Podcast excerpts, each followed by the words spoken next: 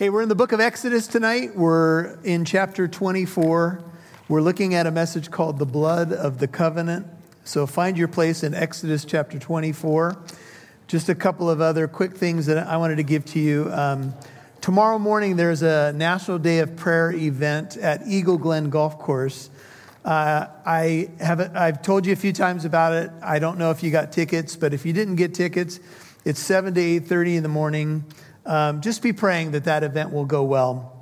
It does have an evangelistic uh, emphasis on it, so just pray that people will come to know the Lord. It's, it's uh, often city officials and uh, different churches represented. So that's happening tomorrow morning. Uh, just a reminder also that you guys support a radio program called Walk in Truth that is airing in several different states and now being heard by, I don't even remember how many countries Rob Newton just told me, but uh, Belgium, Spain, uh, India. Uh, people are picking up the podcast all over the world. It's amazing to see what God is doing. It's awesome. And uh, just be praying that the Lord will take it wherever He wants it to go. One of the things that we've added, for those of you who uh, follow that, is we've added something called a step closer. It's actually changed and morphed a few different times, but we're doing like a, a po- extra podcast in addition to the radio broadcast where we're dealing with specific topics. And we, Joe Kelly and I, had a conversation on the resurrection. That's up there. So if you subscribe to the podcast, You'll get access to a step closer. You can hear some more in depth discussion about the proof of the resurrection, more from the standpoint of maybe uh, an evidential side in 1 Corinthians 15 and that kind of thing. And we, Shane and I, Pastor Shane and I, are talking about doing one here on the Roe v. Wade situation and just the, the big discussion in our culture about abortion and all of that. I'm, I'm going to touch on that a little bit tonight. But uh, Walk in Truth is the ministry. A Step Closer is the extra layer that we've added in terms of a, uh, an additional podcast. So check that out when you get a chance. Exodus 24 is the text. Uh, so let's go ahead and stand together. And we're going to read the first eight verses.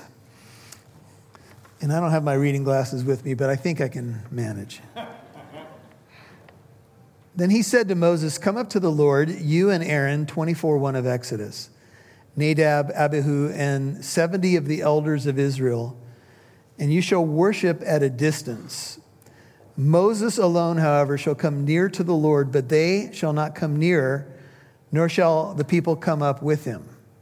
Then Moses came and recounted to the people all the words of the Lord and the ordinances, and all the people answered with one voice and said, All the words which the Lord has spoken, we will do. Moses wrote down, verse 4, all the words of the Lord. Then he arose early in the morning, built an altar at the foot of the mountain with 12 pillars for the 12 tribes of Israel. He sent young men of the sons of Israel, and they offered burnt offerings and sacrificed young bulls and peace offerings to the Lord. Moses took half of the blood, put it in basins, and the other half of the blood he sprinkled on the altar. Then he took the book of the covenant and read it in the hearing of the people. And they said, All that the Lord has spoken, we will do. We will be obedient. So Moses took the blood and sprinkled it on the people and said, Behold, the blood of the covenant, which the Lord has made with you in accordance with all these words. Let's just keep reading up to 11. Moses went up with Aaron, Nadab, and Abihu, and 70 of the elders of Israel, and they saw the God of Israel. And under his feet there appeared to be a pavement of sapphire, as clear as the sky itself. Yet he did not stretch out his hand against the nobles of the sons of Israel. And they saw God, and they ate and drank. Father, thank you for your living word tonight. We are desiring to draw close to you in worship, including our time in the Word of God. Thank you for the music. Thank you for the fellowship. Thank you for the enjoyment that we'll have afterwards as we actually share some food together. Thank you for our teenagers, our kids, those who are investing in them at this very moment, our tech team uh, making this available via live stream uh, Pastor Shane, just all the servants, those who help with the food and the greeting and just everything. There's so much, Lord, that goes on. But we lay this time at your feet that you'd make us more like you. and draw us closer to you. In Jesus' name, all God's people said, Amen. Amen. The blood of the covenant. Tonight we are looking at what's called the covenant ratification, or you could just say it this way a ceremony to make the covenant official.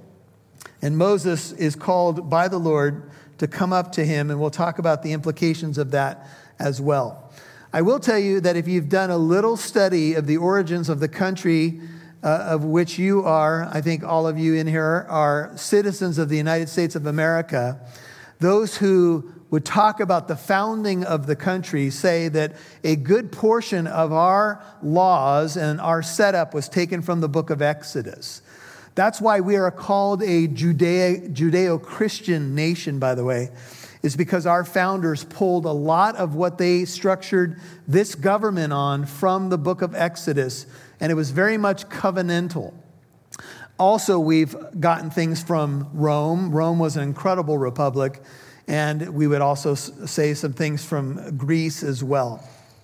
But the founders, the, the bulk of the founders being believers, did pull our system of governance, the three different branches and so forth, from some of these biblical concepts that we've been going through in the book of Exodus. And I bring it up because I want you to know something that's interesting about uh, who we are. We are evangelical Christians.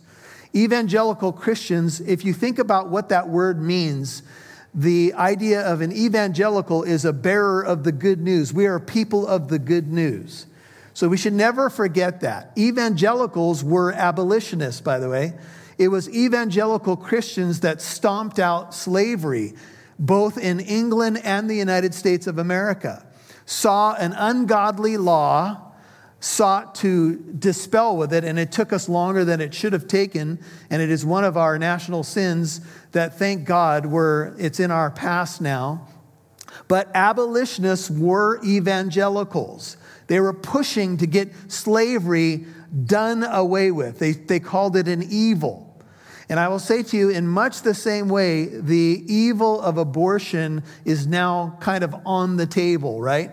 And you've heard that there's been a leak, and I don't know if they've made it official yet, but that the Supreme Court is going to overturn, at least federally, the Roe v. Wade decision. And the Roe v. Wade decision, since that decision, I think it's been about 60 million plus babies that have died at the hands of abortionists in our country. Now, we only have about 330 million people in America today. So I want you to think about that number around 60 million babies have been offered on the altar. That would be what, one fifth or something like that uh, of the current population we have aborted. I remember uh, I was on a radio team with a group of pastors, and a gentleman called in and he said to one of our pastors, We have aborted the kingdom of God. And I didn't know what he meant by that, but one of, our, one of the brothers that was on the broadcast said, I know what you mean, brother. And he was specifically talking about how many children we've lost. And uh, you've got to start by just thinking about it this way that a nation is going to be reflected in its laws. Uh, who a nation is, who a nation worships, what it believes will be reflected in its laws.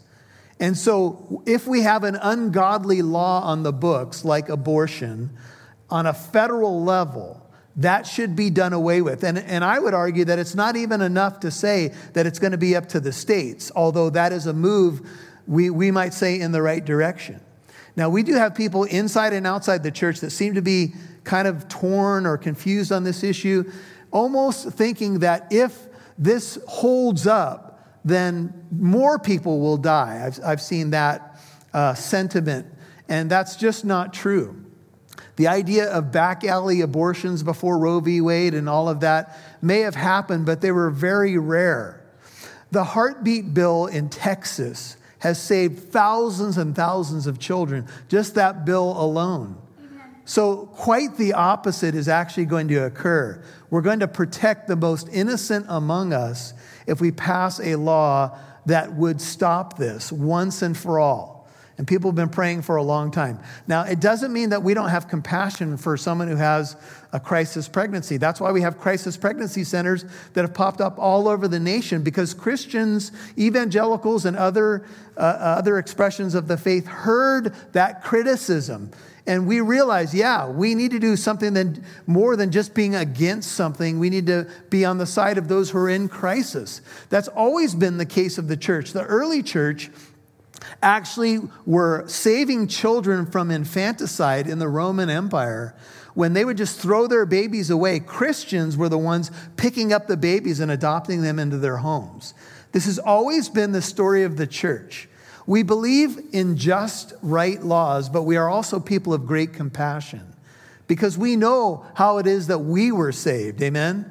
And we know that if we were in the same spot, we would want the compassion of someone, not the condemnation. But we've got to, we've got to have a good balance of both, is what I would say.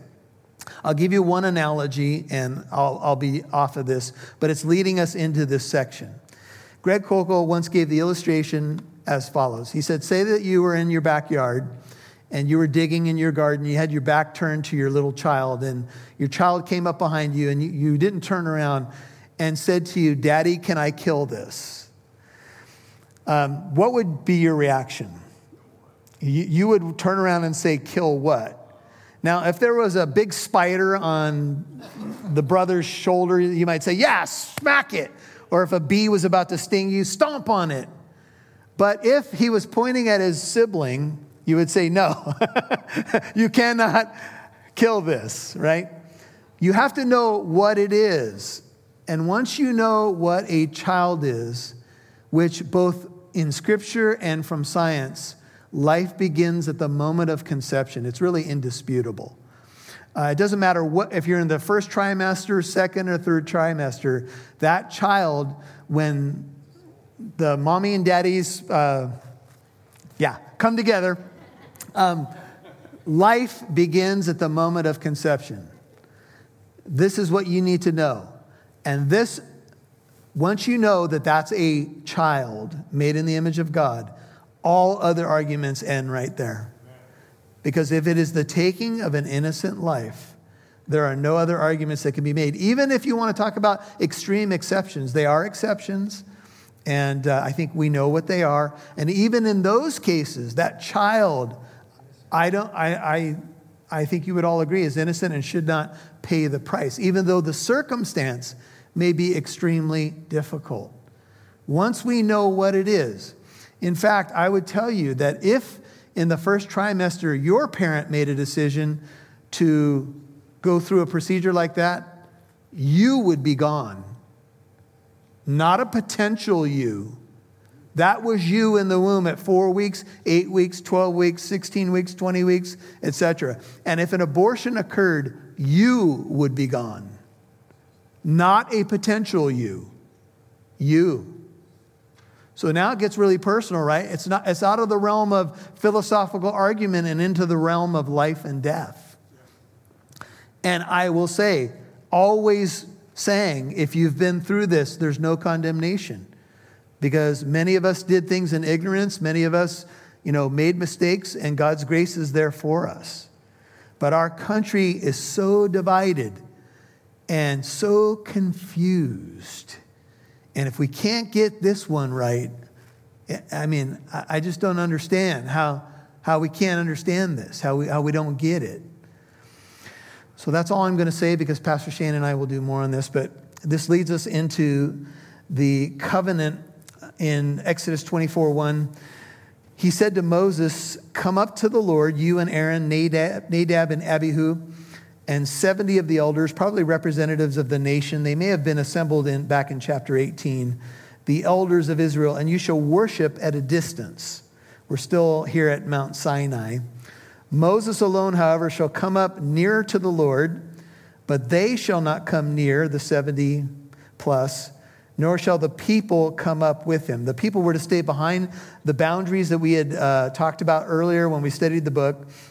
And now God is calling up this group of representatives. You have Moses, who will come nearest to the Lord, verse 1. He will come up to the Lord. You have Aaron, Moses' brother. He will become the first high priest of Israel. Nadab and Abihu are the two oldest sons. They will also be priests. You have the 70 elders, or the, or the uh, ancients, if you will, probably representatives of the tribes. These are the ones on whom the blood is sprinkled, that we'll talk about in a moment. And they are called to worship at a distance. Only Moses, Moses the mediator, Moses the go between, the one, if you will, between heaven and earth that represents God to the people and the people to God, he shall come near to the Lord. They shall not come near. They, they have to worship at a distance, nor shall the people come up with him. The, the rest of the masses, if you will, have to stay behind the, bound, the bounds that have been set up. Exodus 24 is a dramatic covenant moment. You could even call it an early worship service. And worship is all about meeting God. So you might say, why do we worship? Why do people gather in churches on Sundays and Wednesdays? We come to meet with our Lord. Amen? We come to worship Him, to draw near to Him, and of course, to draw near to one another in fellowship. And so a covenant is going to be cut, the blood of the covenant, if you will. And since covenant is a big deal in this chapter, let me define covenant. The Hebrew word for covenant is barit. It's spelled B E R E E T. It, it is from the Hebrew word to cut, and it means that something sacred is taking place, that is, a sacred relationship. In the Hebrew picture language, barit, covenant, literally means the sign or the cross of my son. It combines the bar, which means son, like bar mitzvah, the yud, which is kind of a grabbing hand, which would be my, and a tav, which, if you look it up in Hebrew, is in the shape of a cross. And so when you take the original letters, it, it would mean the sign or cross of my son. So the covenant points ultimately to the Son, Jesus Christ. Amen? And of course, we know that's where the ultimate covenant will be literally cut. Jesus will be cut for our transgressions, wounded for our sins.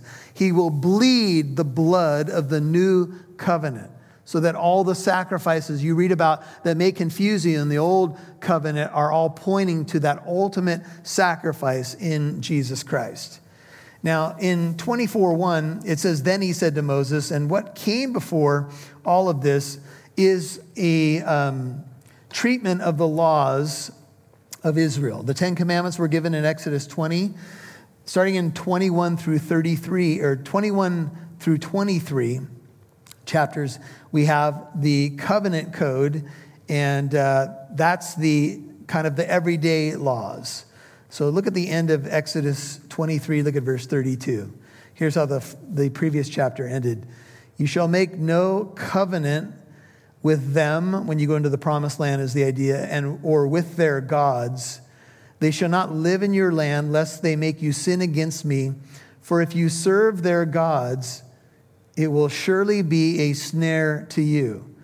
Now the end of the chapter on the covenant code the detailed laws coming from the 10 uh, big laws if you will was a treatment on uh, the big things like you shall not murder, you shall not steal, etc., and then everyday life experiences. How do you apply this law?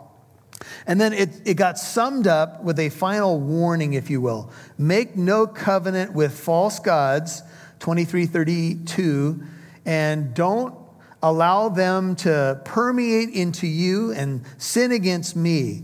Because if you, ser- if you serve their gods, false gods, they will surely be a snare to you. How many of you can say, been there, done that?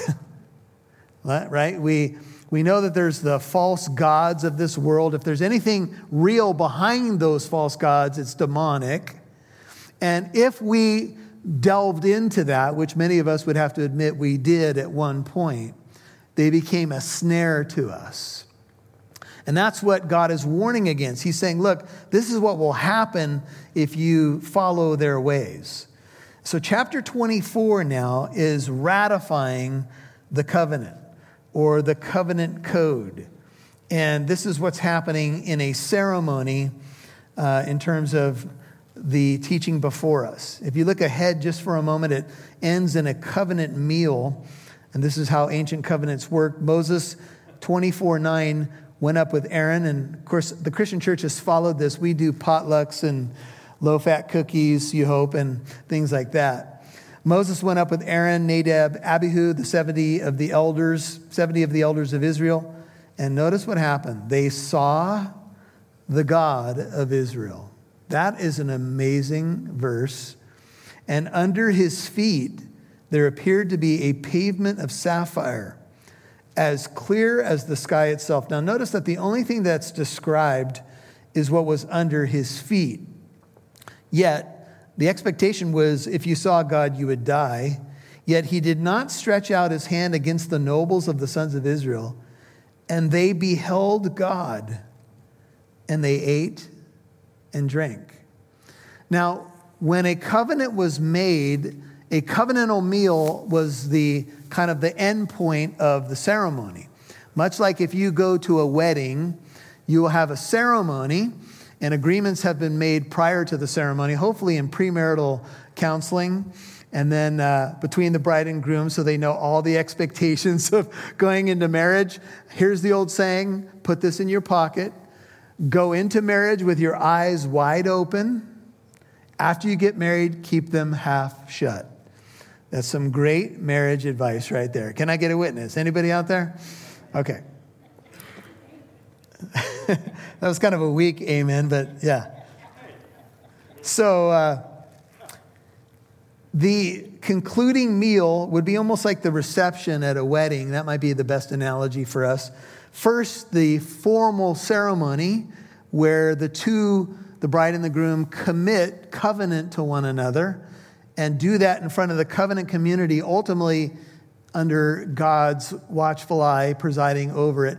And then once it's all done, and remember, the ceremony can even include the asking of a parent to give the uh, bride away. And then if anybody has any issues with you know this happening, speak now, right? So there's a there's a communal aspect to it, and then there's the the formal covenant between the bride and the groom as they share what we call vows one to another. So the two parties are the 74 leaders that we've just read about and the Lord. And they are entering into a covenant. And Moses recounts to the people all the words. Look at verse 3 of chapter 24. The words are Devarim. They're the probably a reference here to the 10 words of the 10 commandments. Exodus 20 verses 1 through 17 of the Lord. They come from the Lord and all the ordinances. That's Mishpatim. That's Exodus 21 1 through 23 33. That's the, the more everyday laws. So if you're taking notes, the words are the, probably the Ten Commandments. The ordinances or rules or laws are the everyday life kind of stuff. And all the people answered with one voice. So Moses comes to them, he recounts all that he got from the Lord and he recounts it to the people, and the people said, All the words which the Lord has spoken, we will. We do. Great enthusiasm, covenant uh, pictures here. The people that agreed to do them all. How did they do? and that's the good, right? One writer says their enthusiasm is commendable, their intention is undeniable. Alas, it will not be too long, in fact, chapter 32, until we hear these same people saying, All that the Lord has said not to do, we will do.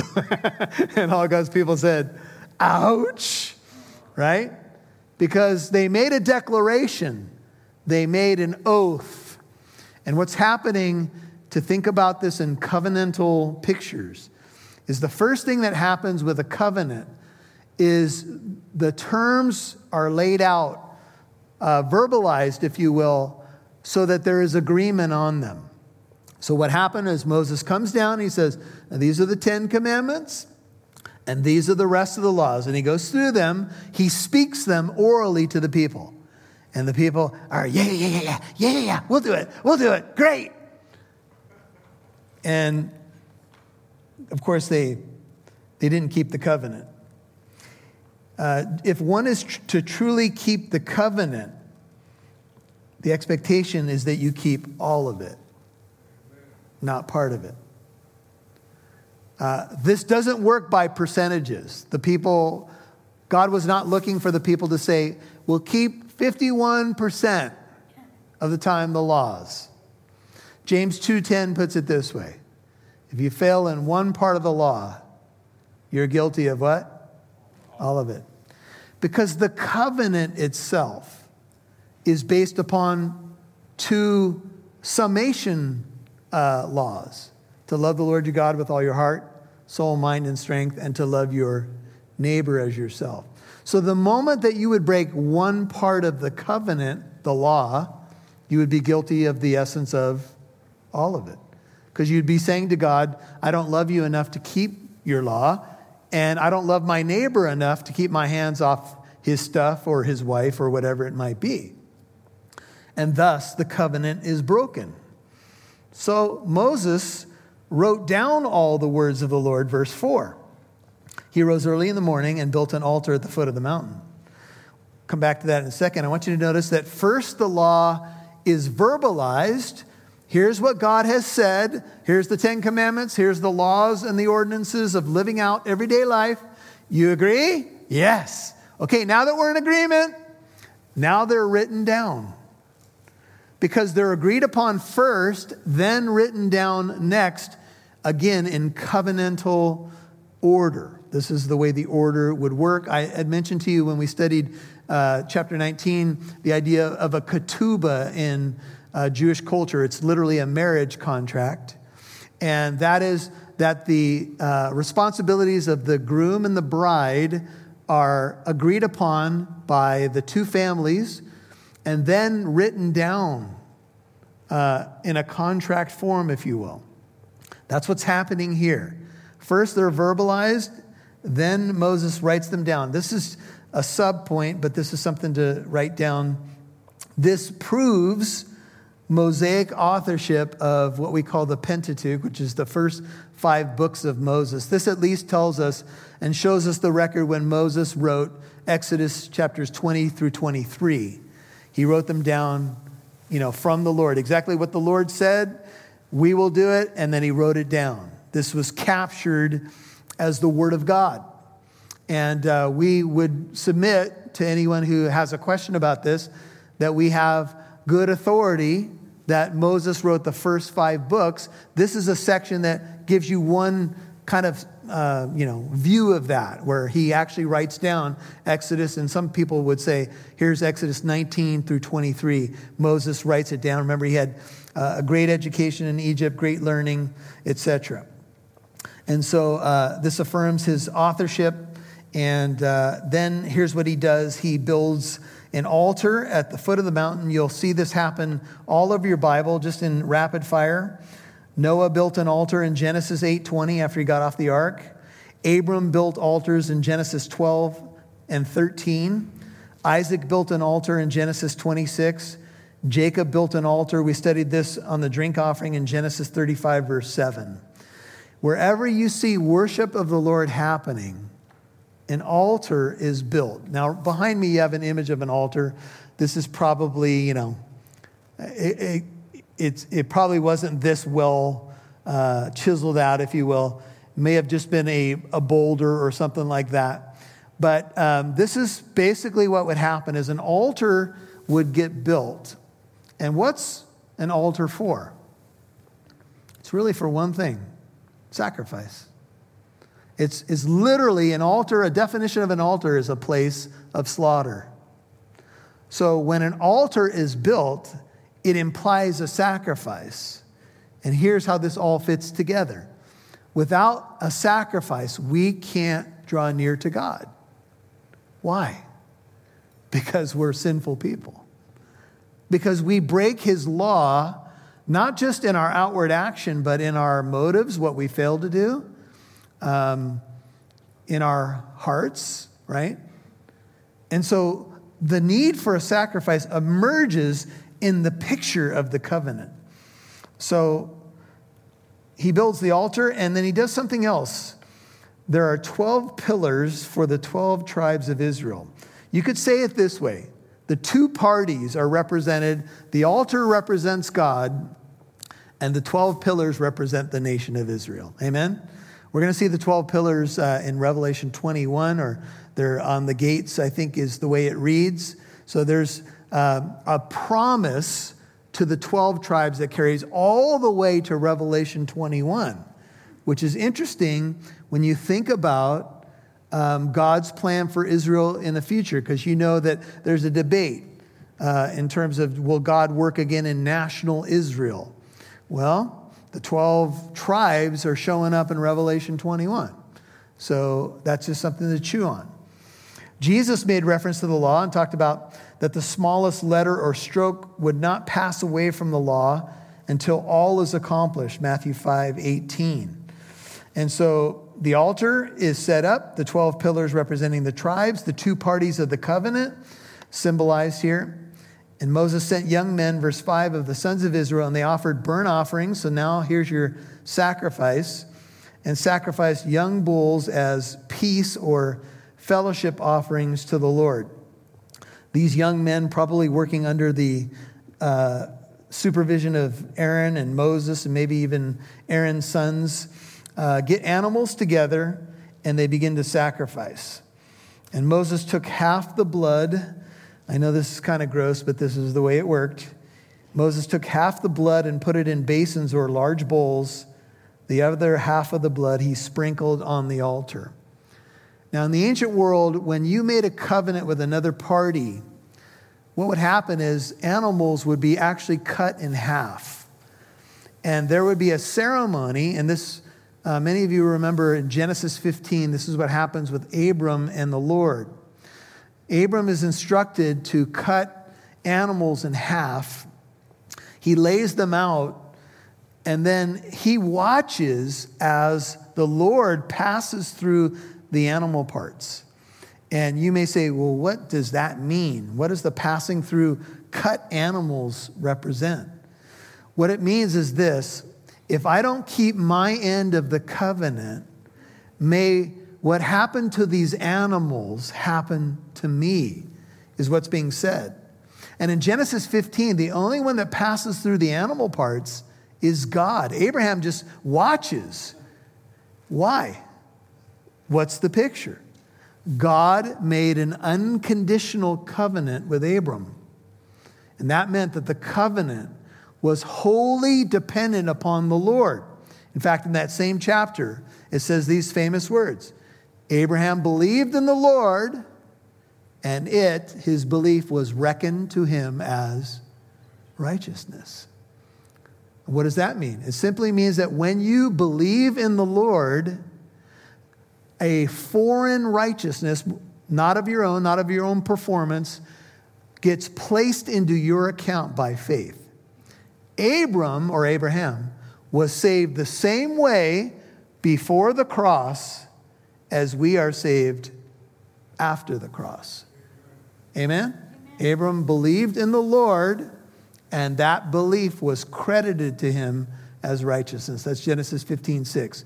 And then the picture becomes even more clear because only God passes through the animal parts, saying, I'm going to keep my covenant. I will be true to my promises. It's impossible for God to lie. Or as we studied Philippians 1, he who began a good work in you, he will complete it to the day of Christ.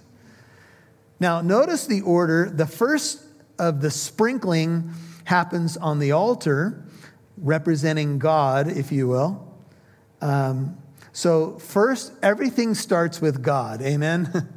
I mean, we're all here tonight, and I will tell you this that uh, wherever you stand on what part you play in saving faith, I'll, I'll put that aside for a second. You all know that God is the great pursuer of sinners, right? He seeks to save the lost. He, he pursued us, knocked on our door, rattled the cage, shook the bushes, however you want to say it. And finally, we're like, okay, Lord, right? I surrender. Well, it starts with the altar, the place of sacrifice. it, it represents in some way God, and that's where it always starts. Then he took the book of the covenant. So first, he uh, puts a sprinkling of the blood on the altar, verse 6, end of the verse. Half the blood he sprinkles on the altar. Then he took the book of the covenant. This is probably um, the covenant code from Genesis, uh, Exodus to the end of 23. It could incorporate the whole thing. He took the book where it was written down and read it in the hearing of the people. Now, you might say, this sounds familiar. Didn't they just hear? Didn't he just recount what he heard? And they said, yeah, yeah, yeah, yeah, we, we do, we will, we will. Uh, yes, that's what happened. But now it's written down because first it had to be verbally agreed upon. Again, covenant language. Then it was written down and read again. How many of you believe in repetition is the key to learning? I mean, we, we study the Word of God, right? Uh, a lot of you have studied th- this passage before, and we study books of the Bible, and we're like, well, haven't you?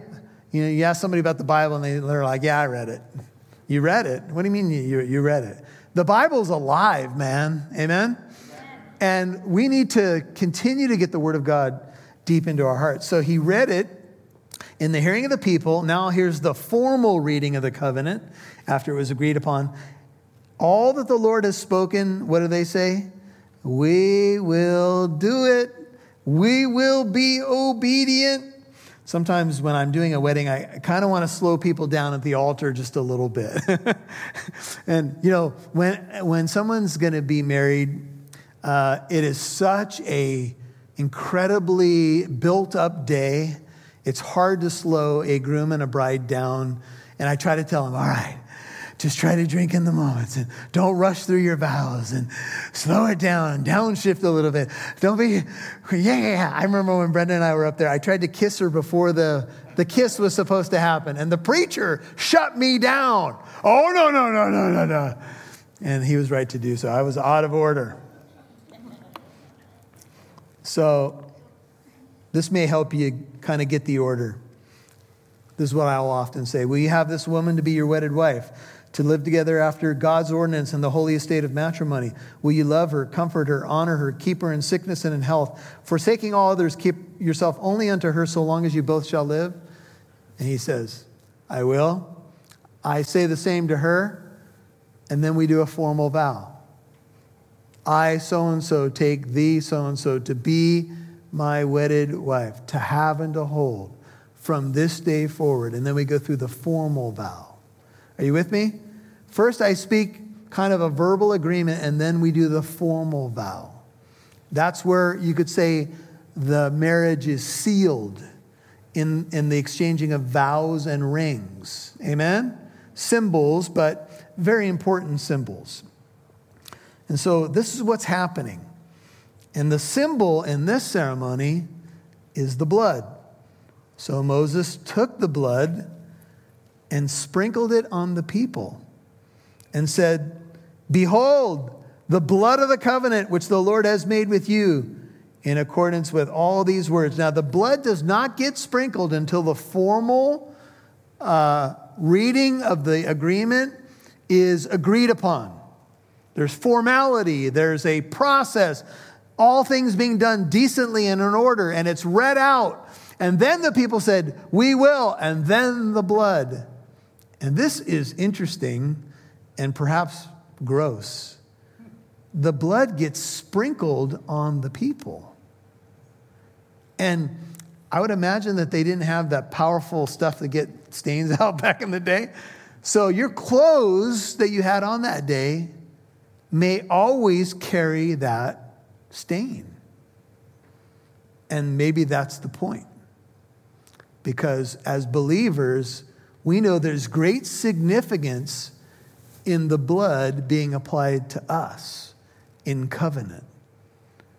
But our covenant is the new covenant in his blood. Amen? And so this is what's going on. This is the picture. They say we will, and then the covenant, the blood, the blood that represents a innocent uh, substitute gets sprinkled on the people. Now, I want you to hold that thought in mind and turn all the way over to the book of Hebrews, chapter 9. Hebrews is largely a commentary on stuff of the Old and New Covenant and Exodus, chapter 9. Let me show you just a few of the commentaries that the writer of Hebrews says in terms of rounding out the picture. He says, 9:11 of Hebrews. When Christ appeared as a high priest of the good things to come, he entered through the greater and more perfect tabernacle, not made with hands, that is to say, not of this creation, and not through the blood of goats and calves, but through his own blood, Hebrews 9:12. He entered the holy place once for all, having obtained what? Eternal redemption. For if the blood of goats and bulls and the ashes of a heifer sprinkling uh, those who have been defiled sanctify for the cleansing of the flesh, if they make you acceptable, at least for the moment, how much more from the lesser to the greater will the blood of Christ, who through the eternal Spirit offered himself without blemish to God, cleanse your conscience, notice, from dead works to serve the living God. When you get saved, a cleansing occur, occurs, and it is the cleansing of your conscience. Now, of course, we'd say, yeah, you get a new heart when you're saved and all of that. But the thing that we wrestle with as people, knowing that God's law has been written on our hearts, our conscience bears witness, Romans 2 14 and 15 is when we violate our conscience, we feel guilt. Amen? In fact, the IRS, I don't know if it's still till this day, has a guilt fund. They get thousands of dollars given every year where they don't even know these people owe money and people give it out of guilt. Guilt is a very real thing because the law of God's been written on our hearts and our conscience bears witness. Conscience is a word that means with knowledge. Con is with, and science is knowledge. And so every time you sin, you violate your conscience. You sin knowing it. Amen? You sin with knowledge. You sin against the way God's wired you. Now, you can do it enough times where you can sear your conscience. Your conscience can become a bad barometer if you continue to violate it over and over and over again. The ultimate uh, one that should lead you, of course, is the Word of God and the Holy Spirit. But this is what's going on. Um, this is what the blood of Christ does for us. The blood of Christ gives us this eternal redemption and cleanses our conscience. For this reason, look at 15. Jesus is the mediator of, here's our word, a new covenant, in order that since a death has taken place for the redemption of the transgressions that were committed under the first covenant, those who have been called may receive the promise of what? The eternal inheritance. Skip down to verse 18 of the same chapter. Therefore, even the first covenant was not inaugurated without blood. This is directly now commenting on Exodus 24.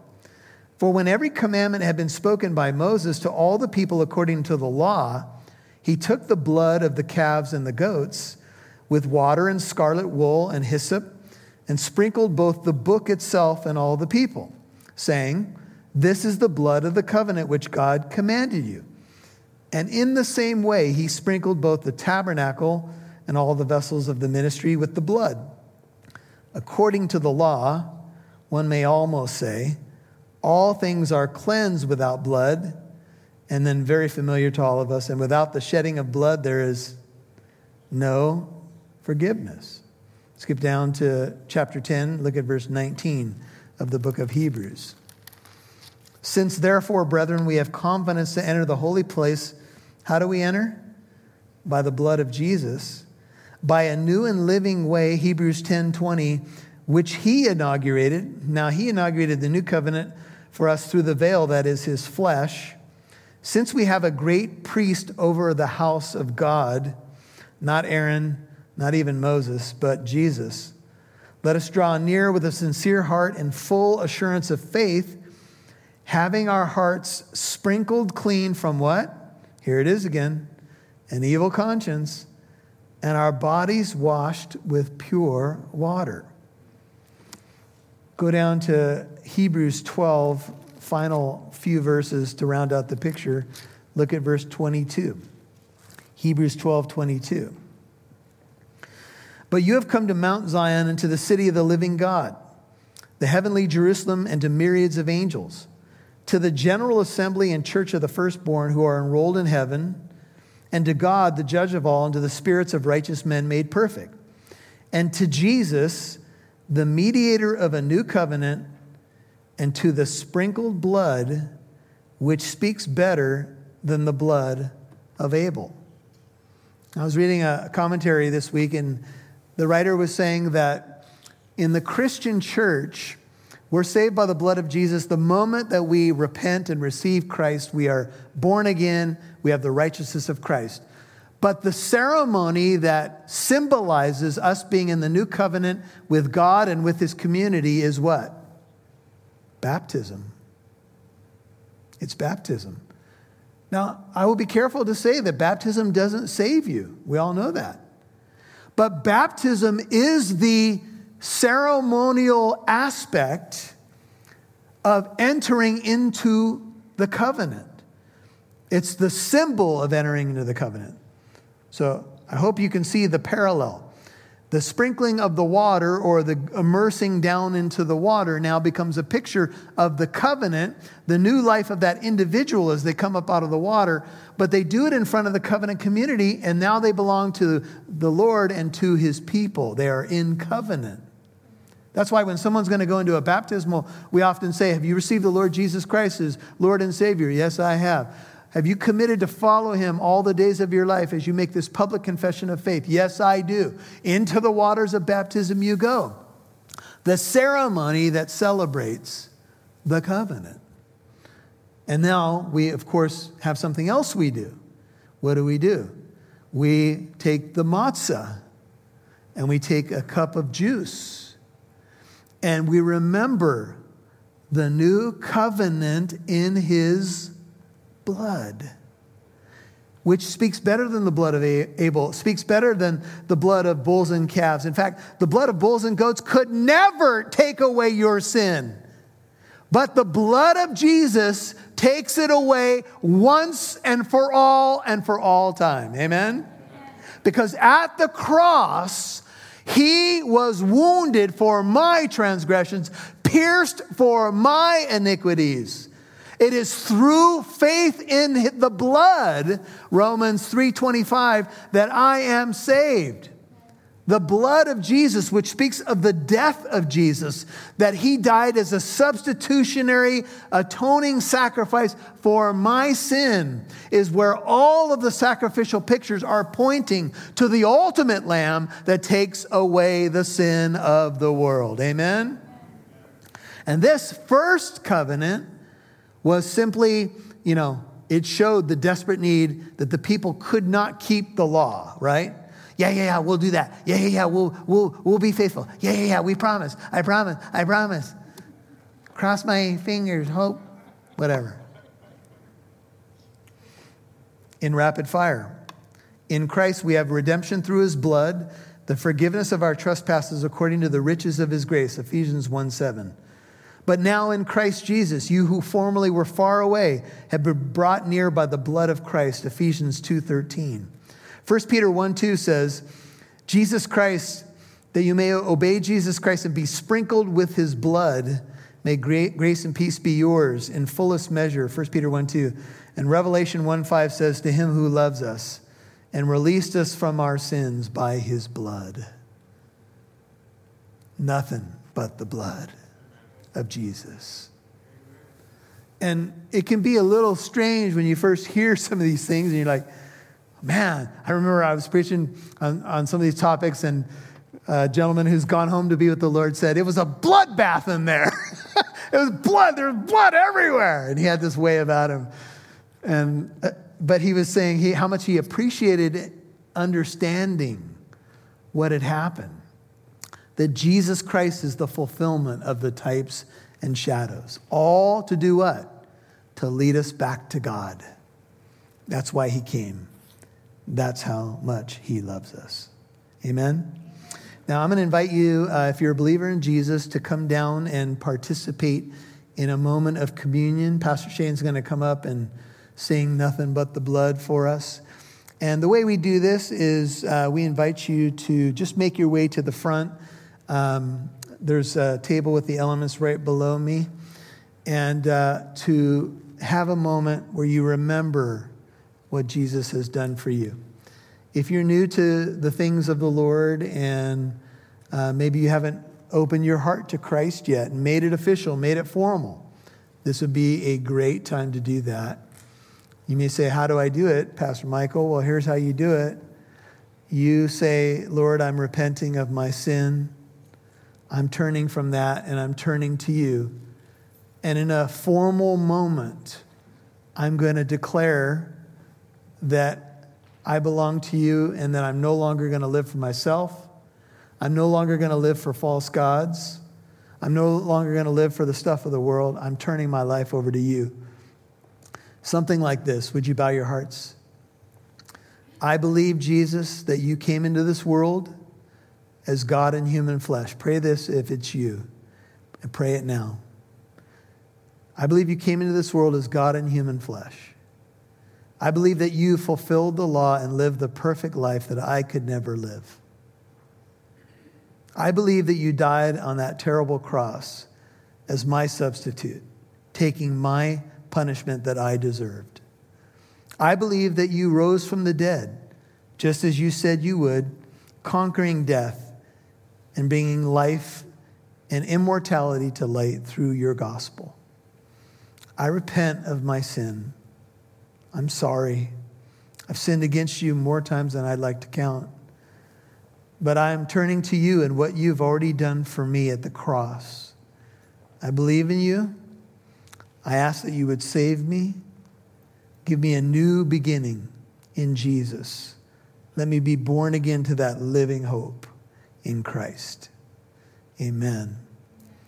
And if you are a prodigal, maybe you're watching right now via live stream and you've been wandering, maybe you've been confused, follow him.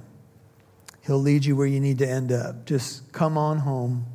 And for all the saints here, Lord, may you bless them as they partake of your supper, which remembers the new covenant in your blood. May you be honored in the way that we honor you in these last moments in Jesus' name.